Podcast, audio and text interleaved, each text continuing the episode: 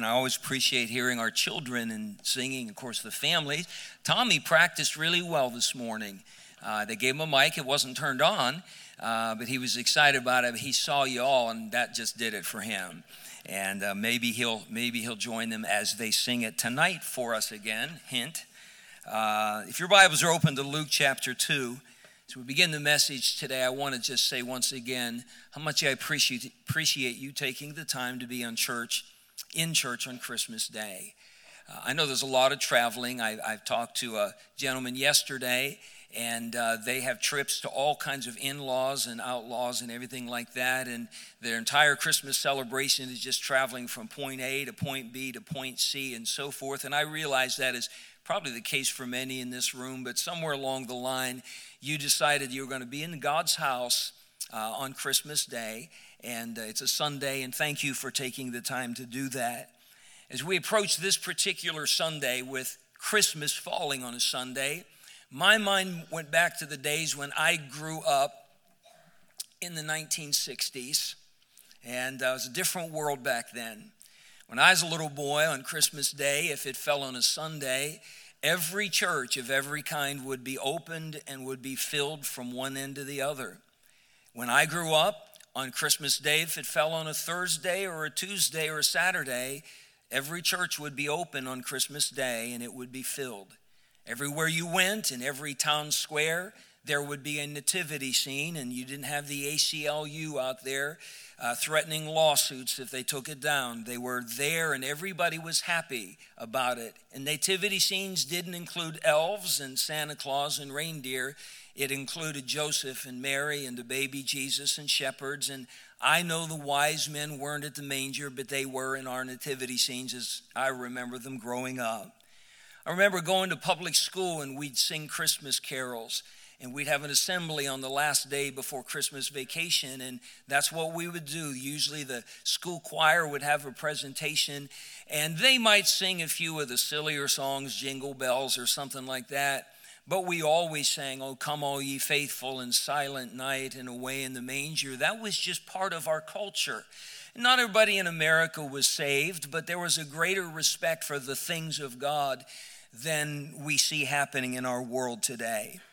When I grew up, I never heard anybody say happy holidays. We said Merry Christmas. We said it without fear of being shut down or, or uh, chewed out by someone who was woke. We just said Merry Christmas and we got a warm smile and a Merry Christmas in return. Even Charlie Brown, remember that one? Even Charlie Brown, when we were little children, I remember watching the Christmas special. I can remember the first time I saw it, and Charlie had that, uh, that sad little Christmas tree. I've, I've had a few like that. Had that sad little Christmas tree and feeling bad about it because it wasn't nice and beautiful and decorated. And, and as the controversy went on and all of that, there came Linus with his trusty blanket at his side and quoted from the King James Version of the Bible the story that we just read about the Savior who came and, and the entire nation was reminded in a children's show that it's not about trees and lights and gifts and all of those other things. It's about a baby that was born in a manger. That was the world that I grew up in. How many, how many remember such a world? Wasn't that a wonderful time to grow up? Wonderful time to live. Sadly, that, that world has kind of passed away. And little by little, Christmas has been hijacked, if you will, will, and now in our public schools, in most of them, it's against the law to sing a Christmas carol. You, they can face a lawsuit if somebody gets offended for singing Silent Night or anything such as that. Uh, now it's uh, many store clerks uh, are forced to say happy holidays. They're not allowed to say Merry Christmas lest they offend a customer, uh, that type of thing. And everybody has to be careful. And, and like I said, you don't see a lot of nativity scenes. Uh, you don't see the things that we grew up with. But I'm just happy to tell you this morning that I'm just an old fashioned guy, and I still believe in the old fashioned notion that Christmas is all about the birth of Christ. We taught our children about Santa Claus, believe it or not. We never fibbed to them and said he put the presents under the tree. Uh, I didn't want to have to straighten out that lie later on and then have them say, But you taught us Jesus was real too. are you telling the truth about that? So we, we did teach him about Santa Claus, that he was make believe like Mickey Mouse and Donald Duck and all that kind of stuff. And uh, so, you know, we would watch the, the, the little Christmas specials and all that, that kind of thing with our kids. But, but they grew up knowing that Christmas was about the Savior. When Timmy was a little guy, about four years of age, uh, we went to a, a, department store in Newark, New York. We lived in upstate New York. Uh, it was called Jamesway. Anybody ever heard of a Jamesway? They were like a practice run for, Mar- for Walmart or Target. Uh, I don't think they exist today, probably for good reason. Uh, but we went in there. It was kind of the only place in town and uh, so forth. And uh, they had the saddest looking Santa sitting in a rocking chair up by the, the cashiers where you checked out. Uh, he was sitting in a, in a, a wicker chair. Uh, he had on uh, work boots and a plaid shirt and all that kind of stuff. Um, he, he had the, the worst, scraggliest beard in the world. I'm not even sure why any parent would want their child to sit on that Santa's lap or whatever. And uh, so we walked by and, and so forth. And uh, Timmy, like I said, he was just a little four year old guy, something like that. And as we walked by and, and he saw their version of Santa sitting in the chair, Timmy got all excited and said, Look, Mom, it's Noah we had a little Bible story book that uh, we, we read to him regularly, and, and it had a picture of Noah in there, and evidently, and everybody's staring at us thinking that, you know, what are you teaching your child? Oh, we're just teaching our child the Bible, uh, and we're okay with that. Uh, probably two or three decades ago, we began to start hearing a little slogan, a little bit more than I remember it as a child. And it is the slogan is this Jesus is the reason for the season. I think it was somebody just got tired of everything being commercialized and the focus being taken off a manger and all about presents and flying reindeer and all that kind of stuff. And whoever started it, I'm not sure that necessarily their reasons, but I agree with them. Totally agree with them. Jesus is the reason for the season.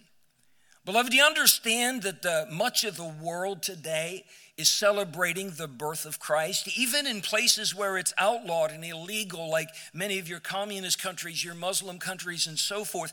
There are believers like us that are huddled together, uh, oftentimes in private, uh, quiet little corners, and they are celebrating the birth of Christ and in very soft voices, hoping that they're not overheard. They're singing their version of Christmas carols in whatever language it happens to be that they are in. There are, there are people across the continent of Africa, some in, in beautiful churches in the cities, and others in little mud brick huts out in the, in the bush. And they're gathered together. Uh, some are sitting in padded pews, and some are sitting on homemade wooden benches, others sitting cross legged on the ground. But they're singing the same song songs that we sing and they're worshiping the same Savior that we worship. Even secular people who don't necessarily subscribe to the fact that God so loved the world that He gave His only begotten Son, they're celebrating Christmas because they're all into a few days off school and a few days off work and trees and presents and, and all that goes along with it. But do you understand if it wasn't for the birth of the Lord Jesus Christ, nobody would be celebrating anything?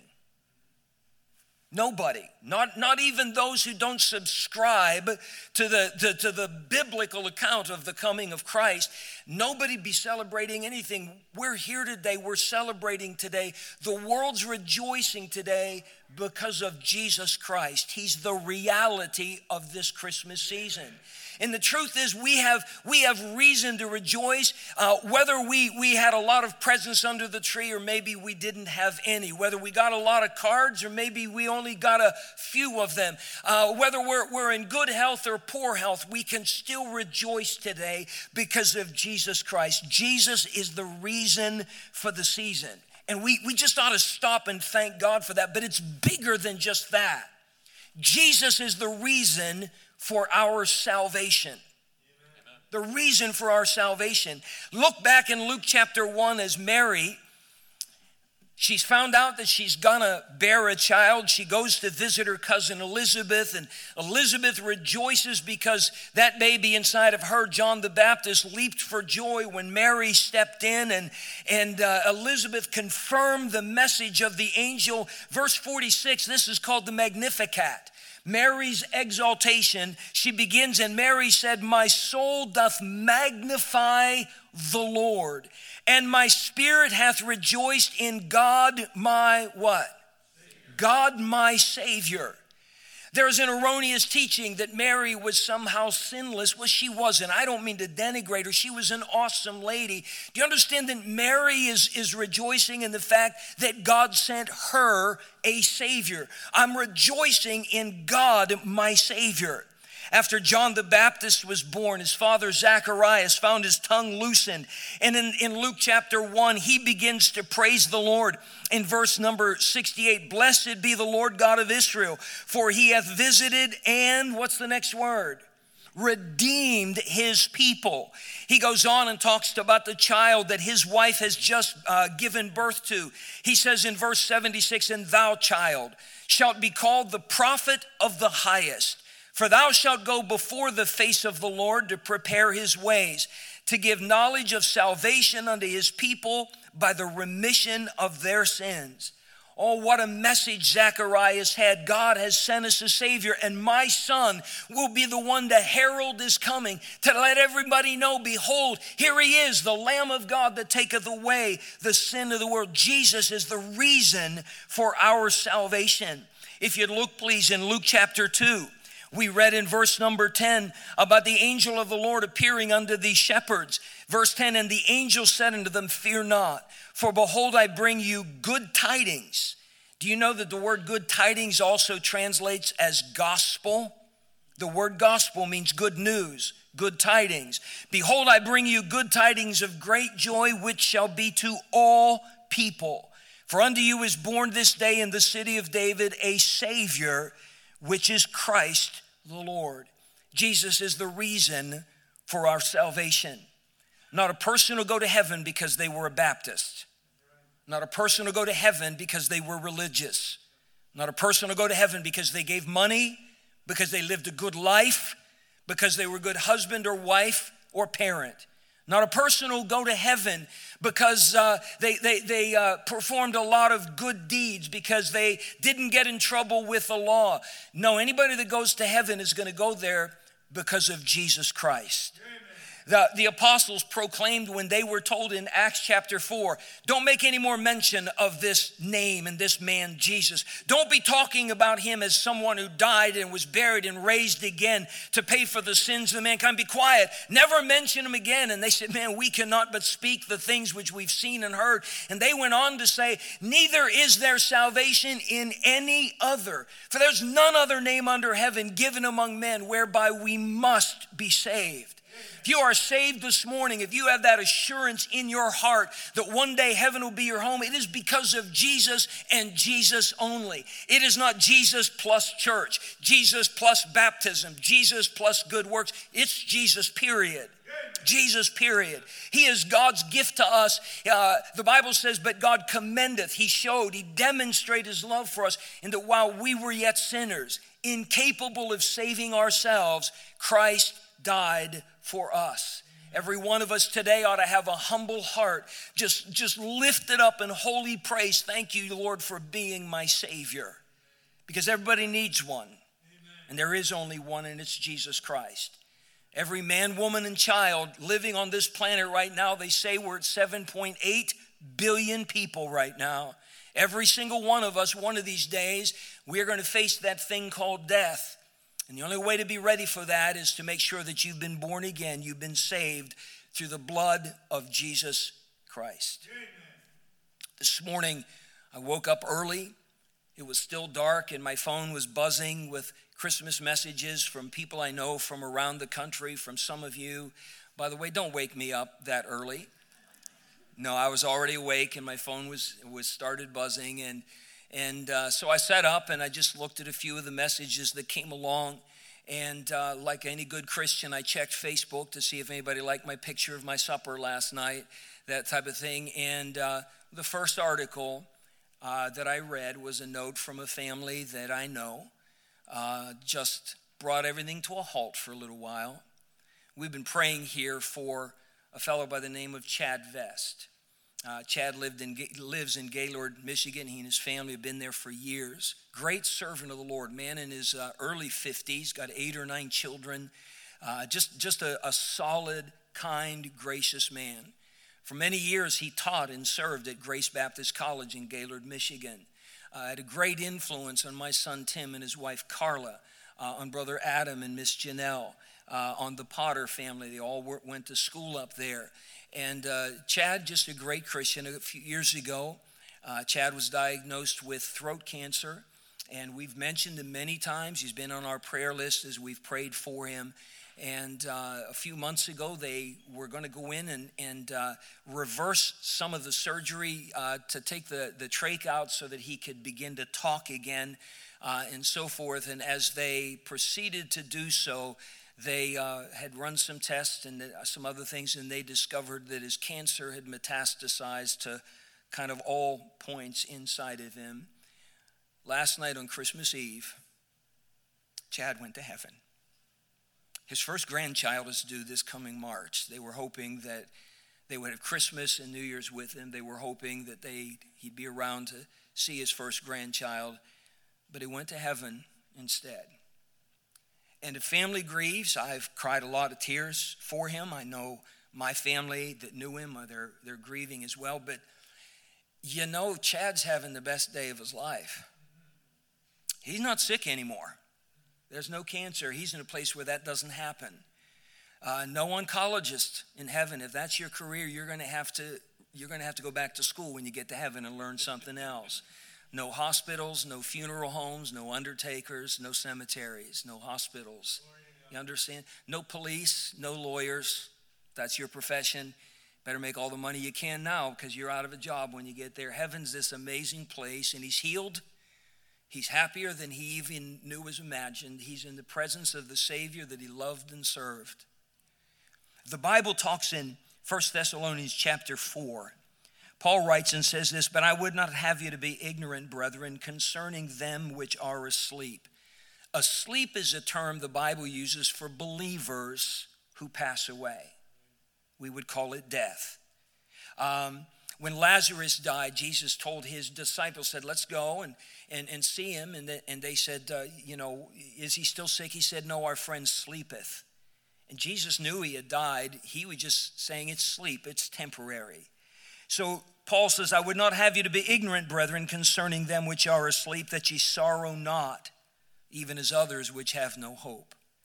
All around this room today, there are those of us that were rejoicing in Christmas 2022. Uh, I had a wonderful time watching my grandchildren open gifts this morning and wrapping paper flying all over the place uh, their gifts eventually getting mixed up one with another. Uh, oh, that's my favorite. Oh, I've always wanted that, though they've never seen it in their entire life before then. But it was just a, it was just a joy to watch the happiness and all of that uh, that went on. And when it was all done, I walked upstairs and I looked at that picture that is present in every single room. And uh, Lord, would you just tell her I said Merry Christmas? Would you tell her that I said hello? Would you tell her that I missed her? And I'm not the only one like that. But isn't it wonderful that we have a hope, an assurance from the Word of God that we shall see them again? The Savior said, In my Father's house are many mansions. I go to prepare a place for you. And if I go and prepare a place for you, I will come again and receive you unto myself, that where I am, there ye may be also. Amen. To every person in this room today, I would ask you to honestly examine yourself. Um, have you been saved? Have you settled this matter of where you're going to spend your eternity? I grew up in a church where we talked about the Christmas story and we talked about Easter, the resurrection, and all of that, and all other things in between. Uh, I could have quoted most of the Ten Commandments, the 23rd Psalm, the Beatitudes, other verses that I'd memorized. But in, as, as I learned all that and, and amassed some Bible knowledge about things, the worst thing that happened to me there was we talked about Christ being born and dying on the cross and being raised again. And then they, they actually said, now, if you want to go to heaven, you have to be a good person. If you want to go to heaven, it's all up to you. And you've heard me use the illustration. The minister stood there with his hands out to each side and taught us when I was a kid. When, when you die, you'll stand before God and He'll have a set of scales. And on one side, He'll put all the good things you've ever done, and the other side, He'll put all the bad things. And whatever side is heaviest determines whether you go to heaven or whether you go to hell. That's what I was. I still see the image. He wore black robe, and I still uh, can see his arms going up and down. And I was a kid. This was back in the 1960s, and and and I trusted him, and, and I believed that. And and I every time I did something wrong, I just saw the scales going down, and and and I didn't know do good works weigh the same as bad works, and and I, I always lived in this fear, especially when I'd done something wrong, that that the scales were here if anything happened, that that I wasn't going to get to go to heaven, and that's the way I lived under such a terrible burden. I'm so thankful that the Lord in His mercy moved my family and I to a new town some 50, 60 miles away. Two weeks after we moved, somebody knocked on our door and invited us to ride a bus to a church like this, and I heard the truth from the Word of God. I heard John 3:16 for God so loved the world that he gave his only begotten son that whosoever believeth in him should not perish but have everlasting life. And I listened to that message for 3 days in a row. And on the fourth day when I went back to that Bible school setting, I knew I was going to hear it again and and I was all ready for it. I had already decided at the end of that service when they asked people to come so they could learn how to know for sure they're going to go to heaven someday, I had already determined and when they say that, I'm going to be the first one out of my seat. I'm going to be down there. And I was. And a lady named Shirley, an off duty police officer, took that Bible and showed me how to be saved. And I received Christ as my Savior. And I'm going to go to heaven someday, not because I turned over a new leaf or became a better person, but because when I heard the gospel, I received it as such those good tidings of great joy. And He wasn't just a Savior, He became my Savior. Do you have such a day in your life? If not, can I invite you to make Christmas Day 2022 the greatest day of your eternity by trusting Jesus Christ as your Savior? I'm not asking you to join this church or be a Baptist or anything like that. I'm asking you to open up your heart by faith and receive God's gift of eternal life because Jesus is the reason for salvation and there is no other. There is no other. That's you've got the Bible. Neither is there salvation in any other. Jesus is the reason for our sacrifice. For our sacrifice. You don't have to turn there, but you can if you'd like. Matthew chapter 2. Matthew chapter 2 is the famous story of the wise men. Contrary to what we think, the wise men didn't come to Bethlehem the night Jesus was born. They were not there with the shepherds. When they came, we believe the Savior was about two years of age. Because when Herod inquired of the wise men when this child had been born, when the star appeared, he then responded by having all of the children in Bethlehem, two years of age and under, uh, murdered, trying to get rid of God's Savior for us. And of course, he failed in that. But the Bible says, look if you would please, verse 9. When they had heard the king, they departed. And lo, the star which they saw in the east went before them till it came and stood over where the young child was. When they saw the star, they rejoiced with exceeding great joy. And when they were come into the house, they saw the young child with Mary his mother, and fell down and worshipped him. And when they had opened their treasures, they presented unto him gifts gold and frankincense and myrrh. They traveled a long way to meet the King of the Jews. They didn't know what they were going to find. They didn't find him in the palace in Jerusalem. They didn't find him in the palace of the high priest in Jerusalem. They found him in a simple home in the little country town of Bethlehem, there with his mother, his stepfather Joseph. But when they found him, they knew what they found. The Bible says they fell down and they worshiped him. The idea of worship means to ascribe honor to to, to, to express how, how much worth this person has. And not only that, after they had worshiped him, then they said, We've got some gifts for you. And they gave him the finest that they possessed uh, gold and frankincense and myrrh. They gave him their very best. Jesus is the reason for our sacrifice.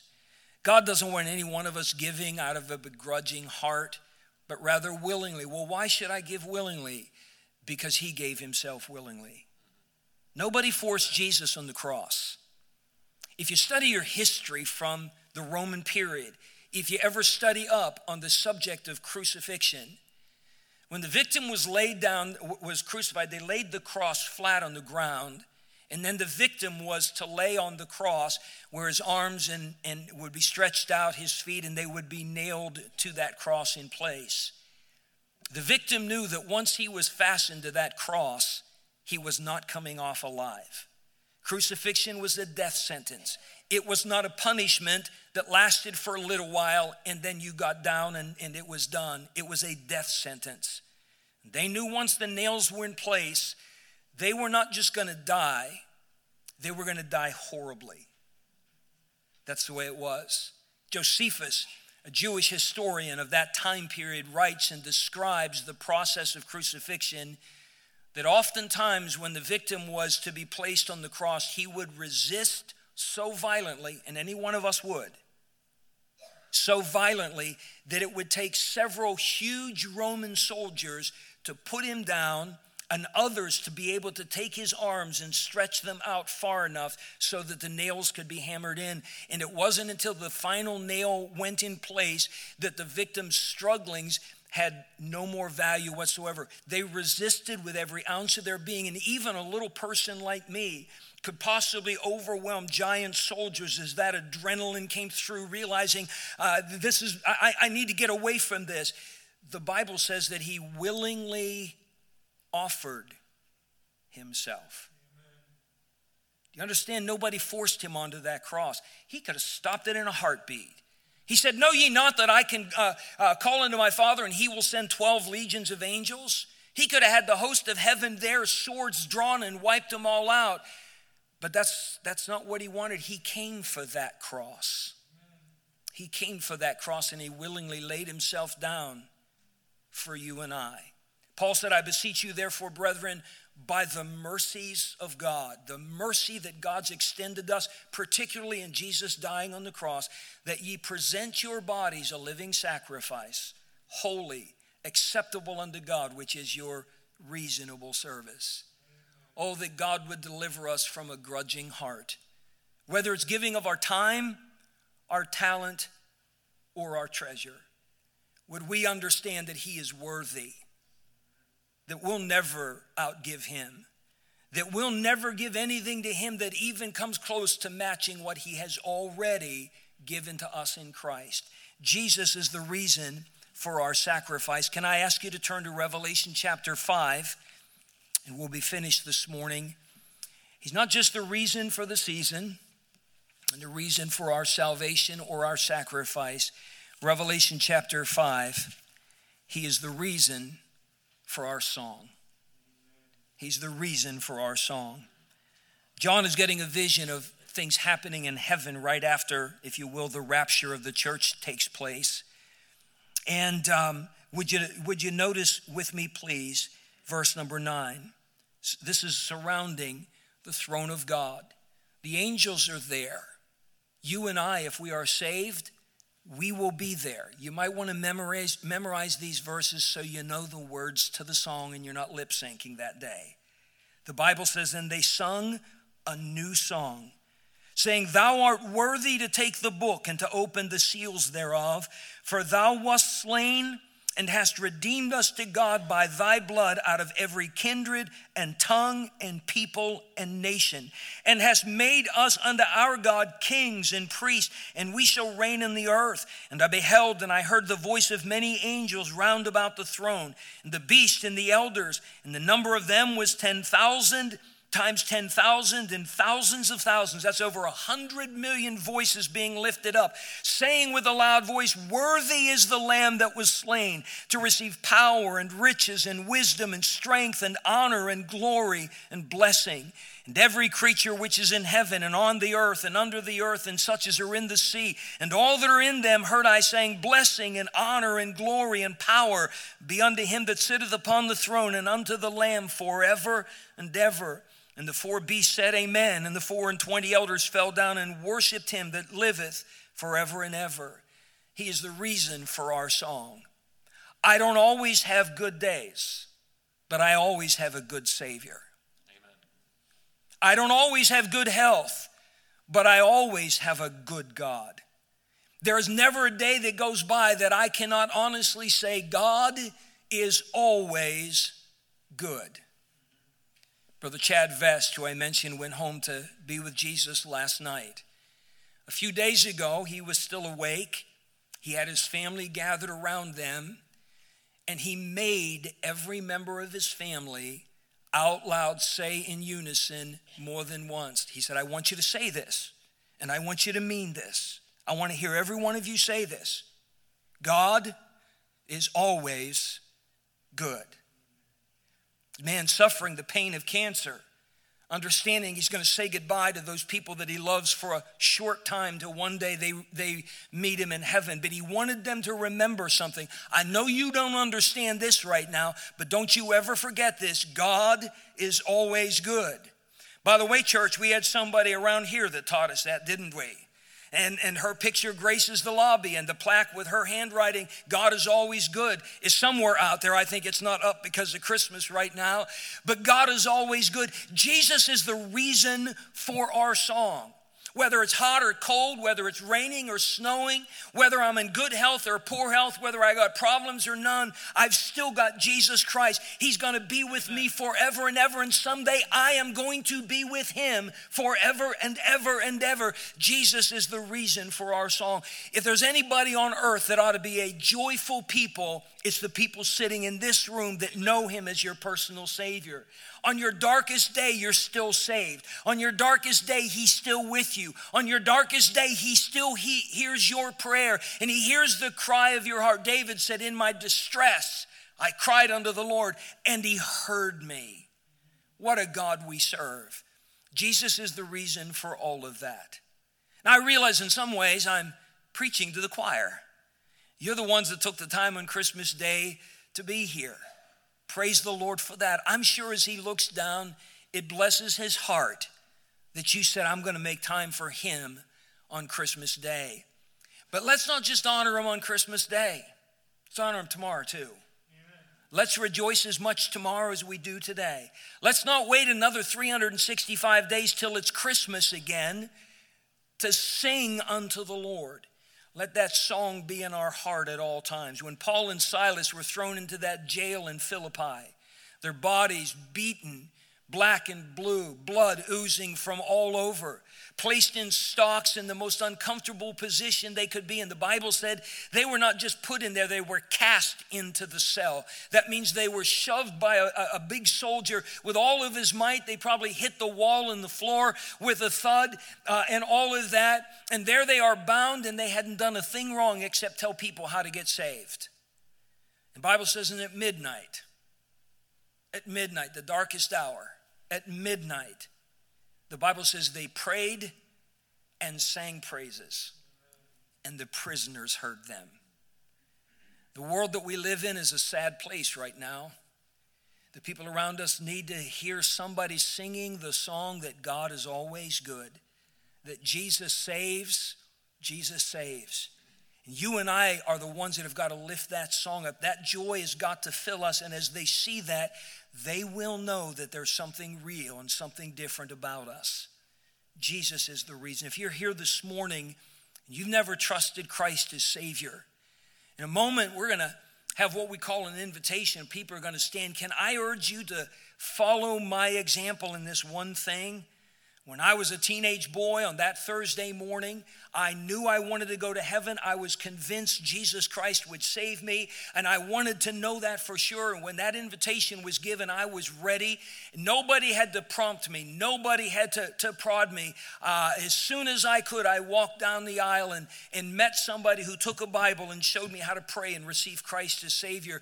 If you're here this morning and you're not sure you're going to go to heaven someday, can I encourage you with every fiber of my being to make the, today your day, to make him your Savior?